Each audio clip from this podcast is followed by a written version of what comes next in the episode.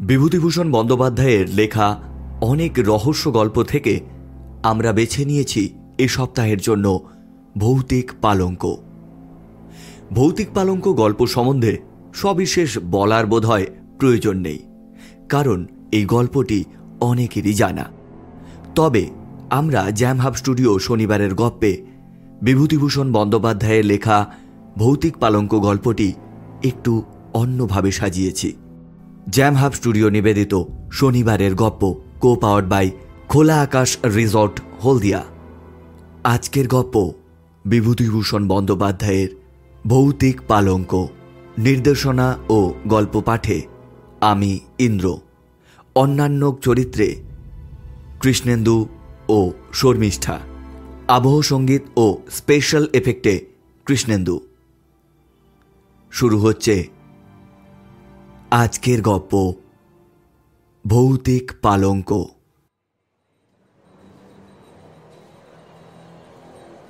অনেকদিন পর সতীশের সঙ্গে দেখা। বেচারা হন্তদন্ত হয়ে ভিড় ঠেলে বিকেলবেলা বেন্টিন স্ট্রিটের বাঁ দিকের ফুটপাত দিয়ে উত্তর মুখে চলেছিল। সমস্ত অফিসের সবেমাত্র ছুটি হয়েছে। শীতকাল।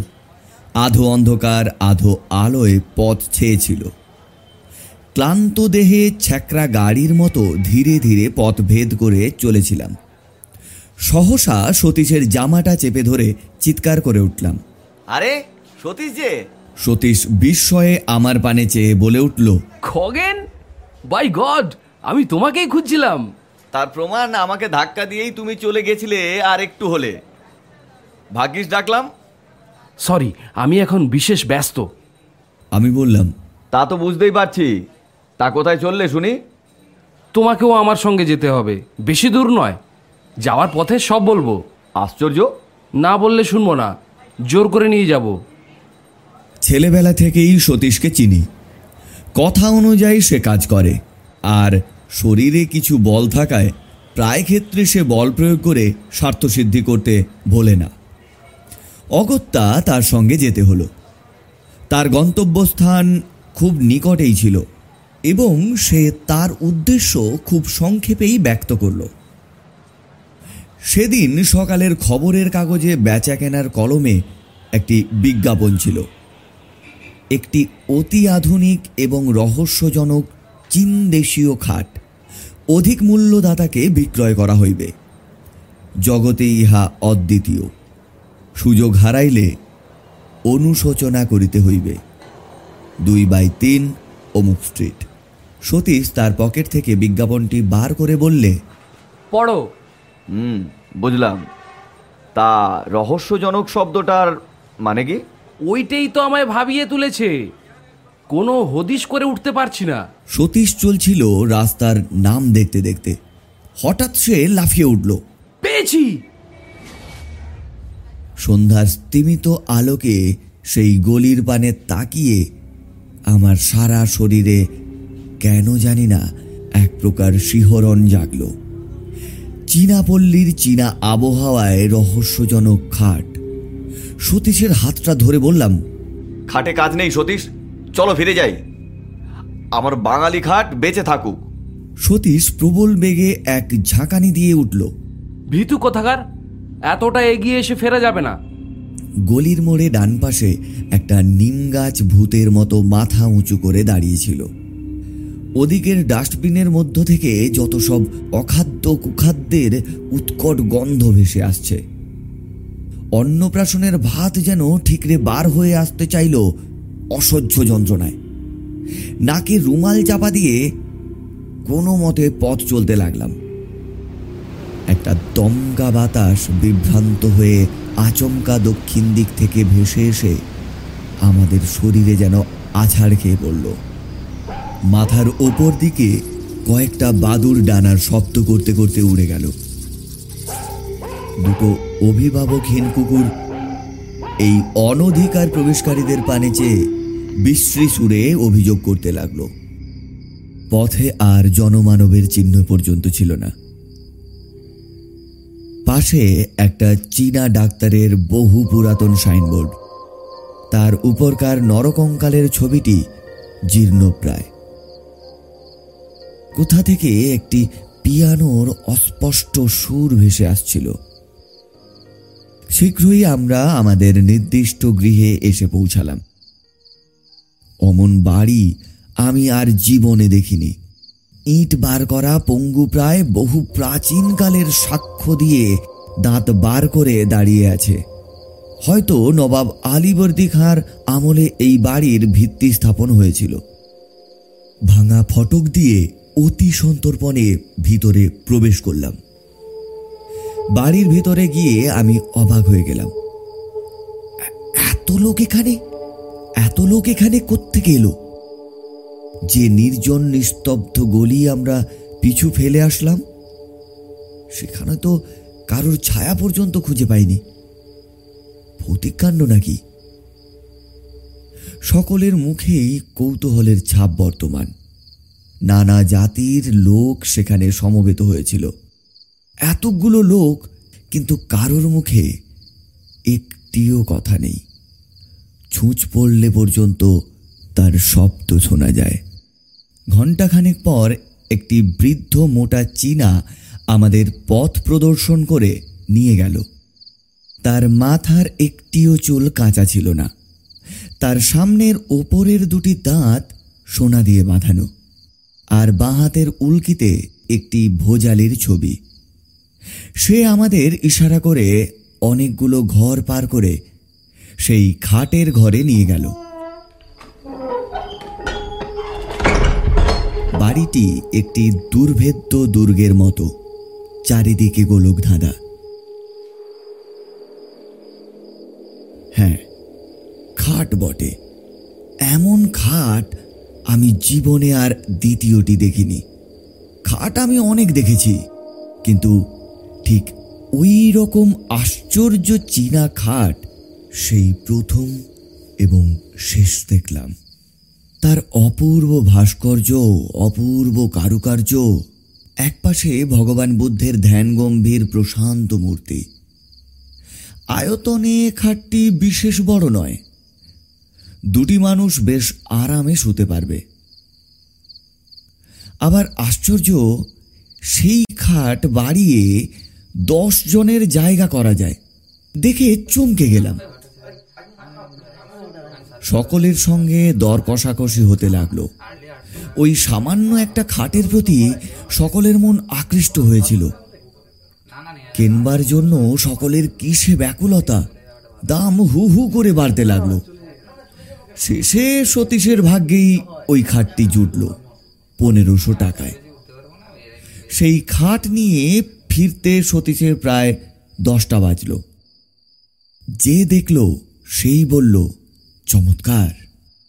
সেখানে খাওয়া দাওয়া করে আমি বাড়ি গেলাম। সতীশ বলল আবার এসো নেমন্তন্ন রইল। তথাস্তু বলে চলে এলাম। আমি যাবার আগেই পরের দিন সকালে সতীশ এসে হাজির।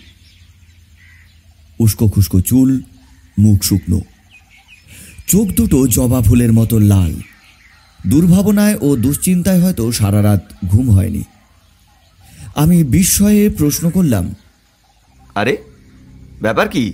বিপদ ভীষণ বিপদ। সতীশের গলা দিয়ে স্বর বার হচ্ছিল না। কিসের বিপদ? সেই খাট। একটা যে কিছু হবে তা আমি আগে থেকেই বুঝতে পারছিলাম। কেউ কখনো খাল কেটে কুমির নিয়ে আসে। হাজার হোক ওটা একটা রহস্যজনক খাট। পূর্ব রাতের ঘটনা সে সবিস্তারে বর্ণনা করে গেল। সারা রাত্রি সে ঘুমোতে পারেনি। ওই খাটের ওপরে সে শুয়েছিল। হঠাৎ মধ্যরাত্রে তার মনে হলো, কে যেন খাটটা নাড়াচ্ছে। উঠে সুইচ টিপে আলো জ্বেলে দেখল, না, খাট ঠিকই আছে। আবার শুয়ে পড়ল। আর খানিক পরেই ঘুম ভেঙে গেল। কিসের একটা ভীষণ শব্দে সারা ঘরখানা যেন গম গম করছে। দেওয়ালের সঙ্গে যেন খাটখানার ভীষণ ঠোকাঠুকি হচ্ছে। ধর্মর করে উঠে ও আলো জ্বালল। না, সবকিছু নিঃশব্দ, নিথর। কোথাও এতটুকু শব্দ নাই।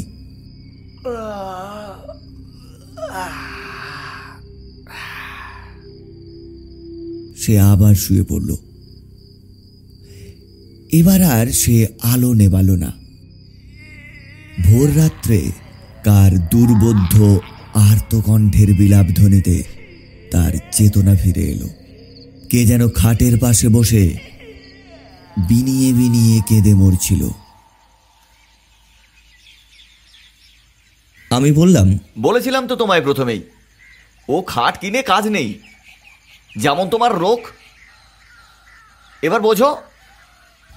সতীশ বলল দেখো খগেন তোমায় হয়তো বুঝিয়ে বলতে পারব না ওই হতভাগ্য খাটখানার ওপর এমন মায়া লেগে গেছে যে কি বলব। আমি ওকে ছাড়তে পারব না কোনো মতেই।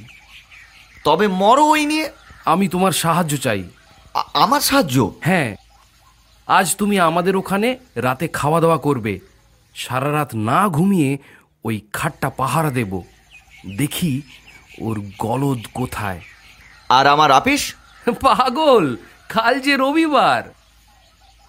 অগত্যা বন্ধুকে সাহায্য করবার জন্য সন্ধেবেলা তাদের বাড়ি গিয়ে হাজির হলাম। সতীশ আমার অপেক্ষায় পথ পানে চেয়েছিল। সে সউল্লাসে চিৎকার করে উঠল। সুস্বাগতম সুস্বাগতম। তারপর? আর কোনো গন্ডগোল হয়নি তো? না দিনের বেলা গন্ডগোল হওয়ার মতো কোনো কারণ নেই।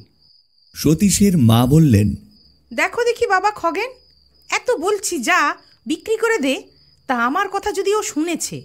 সতীশ বলল বলছো কি মা ভয় পেয়ে পনেরোশো টাকার খাটটা বিক্রি করব? খাওয়া দাওয়া সেরে রাত্রি জাগবার সাজ সরঞ্জাম নিয়ে আমরা দুই বন্ধুতে খাটের ঘরে গিয়ে বসলাম। আমার হাতে দীনেন রায়ের ডিটেকটিভ উপন্যাস আর সতীশের হাতে হেলথ অ্যান্ড হাইজিন। রাত্রি ক্রমে ক্রমে বাড়তে লাগল। ঠিক হলো, আগে সতীশ ঘুমোবে আর আমি জাগবো। তারপর সতীশ জাগবে আর আমি ঘুমোব। বইখানা খুলে আমি বসে রইলাম। পড়তে পারলাম না একটি অক্ষরও। এক দৃষ্টিতে তাকিয়ে রইলাম। চারিদিকে কান খাড়া করে বসে রইলাম ভয়ে ভয়ে। এতটুকু শব্দ থেকে থেকে চমকে চমকে উঠছিলাম। ওই বুঝি অপদেবতা আমার গলাটি দিল টিপে। কাদের বাড়িতে ঘড়িতে সুর করে দুটো বেজে গেল।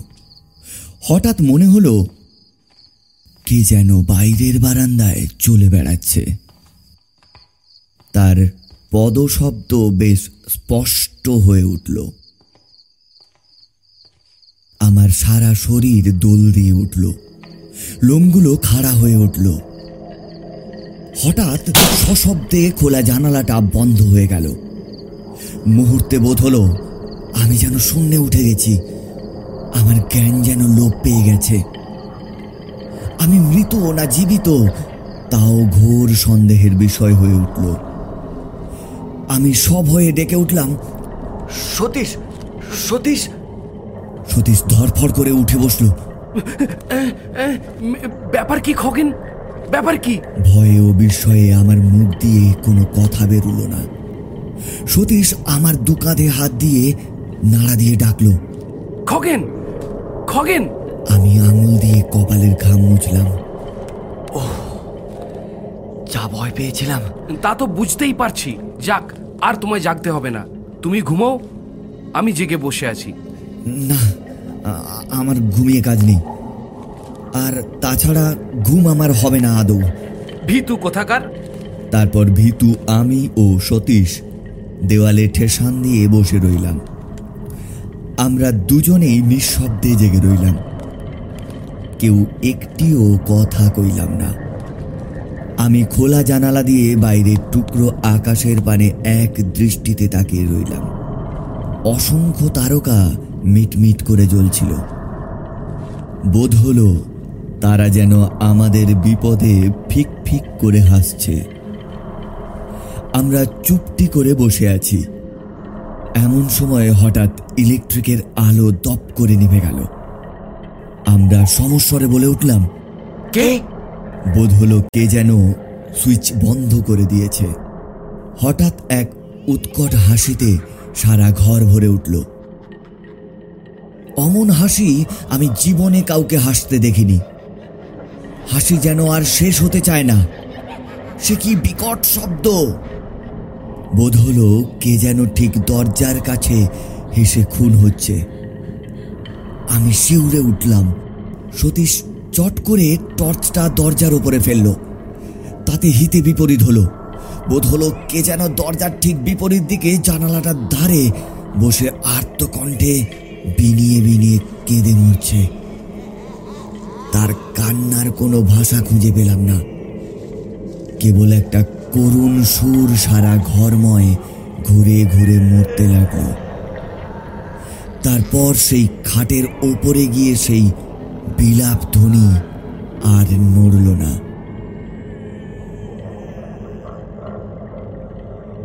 তার কান্নায় যেন খাটটা ভিজে গেল।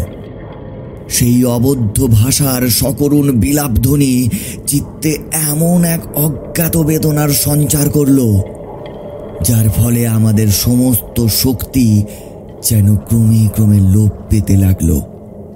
মনে হলো কে যেন ক্লোরোফর্ম দিয়ে আমাদের অজ্ঞান করে দিচ্ছে। আমরা যেন ধীরে ধীরে অচেতন হয়ে পড়ছি। সতীশের সাহসটা ছিল কিছু বেশি। তাই সে খাটের ওপর টর্চ ফেলে গর্জে উঠল। কে? কে ওখানে? কিছুই দেখা গেল না। কেউ সাড়া দিল না। সহসা সেই খাটখানা ঘর ময় দাপাদাপি শুরু করে দিল। মনে হলো অগণিত নরকঙ্কাল যেন তার চারিদিকে নৃত্য করছে। তাদের হাড়ের খটাখট শব্দে কানের পর্দা ছিঁড়ে যাওয়ার উপক্রম হলো। আমার বুকের ভেতরটা টনটন করতে লাগল। কিসের যেন বেদনায়। বোধ হলো হয়তো বুকখানা ভেঙে চুরমার হয়ে যাবে। একটু একটু করে আমার জ্ঞান হারিয়ে গেল। তারপর কোথা দিয়ে যে কি হয়ে গেল, তা ঠিক বুঝতে পারলাম না। বোধ হলো আমি যেন অনেক দূরে এক চীনা বাড়ি গিয়ে হাজির হয়েছি। একটি ছোট্ট ঘরে তখন সেই গভীর রাত্রে টিম টিম করে একটি প্রদীপ জ্বলছিল। ঘরের মেঝের ওপর একটি লোক মুমূর্ষ অবস্থায় পড়ে রয়েছে। একটা ছেঁড়া মাদুরের ওপর তার সেই রোগা পাণ্ডুর মুখখানা দেখে আমার বড় দয়া হলো। রোগে ভুগে ভুগে বেচারা কঙ্কাল সার হয়ে গেছে। তার পাশে বসেছিল। তার স্ত্রী হবে বলেই বোধ হলো। চেহারা কিন্তু তার স্বামীর চারগুণ। একটা মস্ত টুলের ওপর বসে সে ঢুলছিল। তার পাশেই আমাদের এই খাটটা দেখে আমি অবাক হয়ে গেলাম। সাত সমুদ্র তেরো নদী পার করে এটাকে কে এখানে নিয়ে এলো? হঠাৎ স্ত্রীলোকটি বিকট এক হাঁ করে হাই তুলল। তারপর দুটো সশব্দ তুড়ি দিয়ে একবার ঘরের চারদিকে চেয়ে দেখল। দেখলাম তার স্বামী ইতিমধ্যে উঠে সেই খাটের দিকে এগিয়ে গেছে চুপি চুপি। চকিতে ক্রুদ্ধা বাঘিনীর মতো তার স্ত্রী তাকে জোর করে খাট থেকে নামিয়ে বিছানায় ফেলে দিল। সে ভীষণভাবে গর্জন করতে লাগল। আর তার স্বামী ব্যাকুলভাবে অনুনয় করতে লাগল ওই খাটের পানে অঙ্গুলি সংকেত করে। বোধ হলো সে চায় খাটে উঠতে। কিন্তু তার স্ত্রী তাকে কিছুতেই উঠতে দেবে না। উত্তেজনায় কাশতে কাশতে তার মুখ দিয়ে এক ঝলকা রক্ত বেরিয়ে গেল। আমি শিউরে উঠলাম। তারপর লোকটার মাথাটা বিছানায় লুটিয়ে পড়ল আর সে উঠল না। তার স্ত্রী তার পাশে বসে বিনিয়ে বিনিয়ে কাঁদতে লাগল। যখন জ্ঞান ফিরল, দেখলাম ভোরের আলোয় চারিদিক ভরে গেছে। দেখলাম সতীশের মা আমার চোখে মুখে জল ছিটিয়ে দিচ্ছেন। তিনি আমার জ্ঞান ফিরে আসতেই দেখে বললেন খগেন বাবা খগেন। আমি বললাম আমি কোথায়? নিজের ঘরে। ও সতীশ কোথায়? সতীশের এখনও জ্ঞান হয়নি। তারপর শুনলাম রাত্রি চারটে নাগাদ আমরা নাকি দুজনে সদর দরজায় এসে মাটিতে পড়ে গিয়ে গোঁ গোঁ করতে থাকি। সতীশের মা বাইরে এসে এই অবস্থা দেখে চিৎকার করে কাঁদতে আরম্ভ করে দেন। পাক্কা তিন ঘণ্টা তদারক করার পর আমাদের জ্ঞান হয়। ডাক্তার এসে বলে গেছিল ভয়ের কোনো কারণ নেই একটা সাডেন শখ এই আর কি জ্ঞান হলে একটু ব্রোমাইড দিলেই সব ঠিক হয়ে যাবে। সতীশের জ্ঞান হতে সেও সেই আমারই মতো অবিকল উদ্ভট স্বরে কথা বলে গেল। আমি বিস্ময়ে সকলের পানে তাকিয়ে রইলাম। সতীশের মা বললেন আগে ওই সর্বনেশে খাট বিদায় কর বাবা। খাট বিক্রির একটা বিজ্ঞাপন দেয়া হলো। পরের দিন বিকেলে অসংখ্য লোকে বাড়ি ছেয়ে গেল। খাটটা বিক্রি হলো শেষ পর্যন্ত দু হাজার টাকায়। এক ইহুদি সেটা কিনে নিয়ে গেল। যাক, মাঝখান থেকে কিছু লাভ হলো। বিক্রি না হলে শেষ পর্যন্ত হয়তো ওটা বিলিয়ে দিতে হতো। এখনও মাঝে মাঝে সেই রহস্যজনক খাটের কথা ভাবি। এক একবার মনে হয়, সেটা এখন কার কাছে আছে? খোঁজ করি। সেই অতৃপ্ত আত্মা যাকে তার দুর্দান্ত স্ত্রী কোনো ক্রমেই ব্যাধির ভয়ে খাটের ওপর জীবিত অবস্থায় শুতে দেয়নি, সে কি আজ তৃপ্ত হয়েছে? না, এখনও সে ওই খাটের পেছনে প্রতি রাতে ঘুরে ঘুরে মরে, কাউকে ওর ওপর শুতে দেবে না বলে।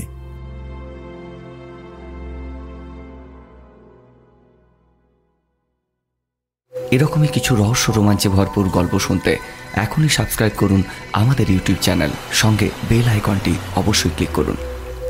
আগামী শনিবার শনিবারের গপ্পে এরকমই এক রোমহর্ষক গল্প নিয়ে আমরা আসছি।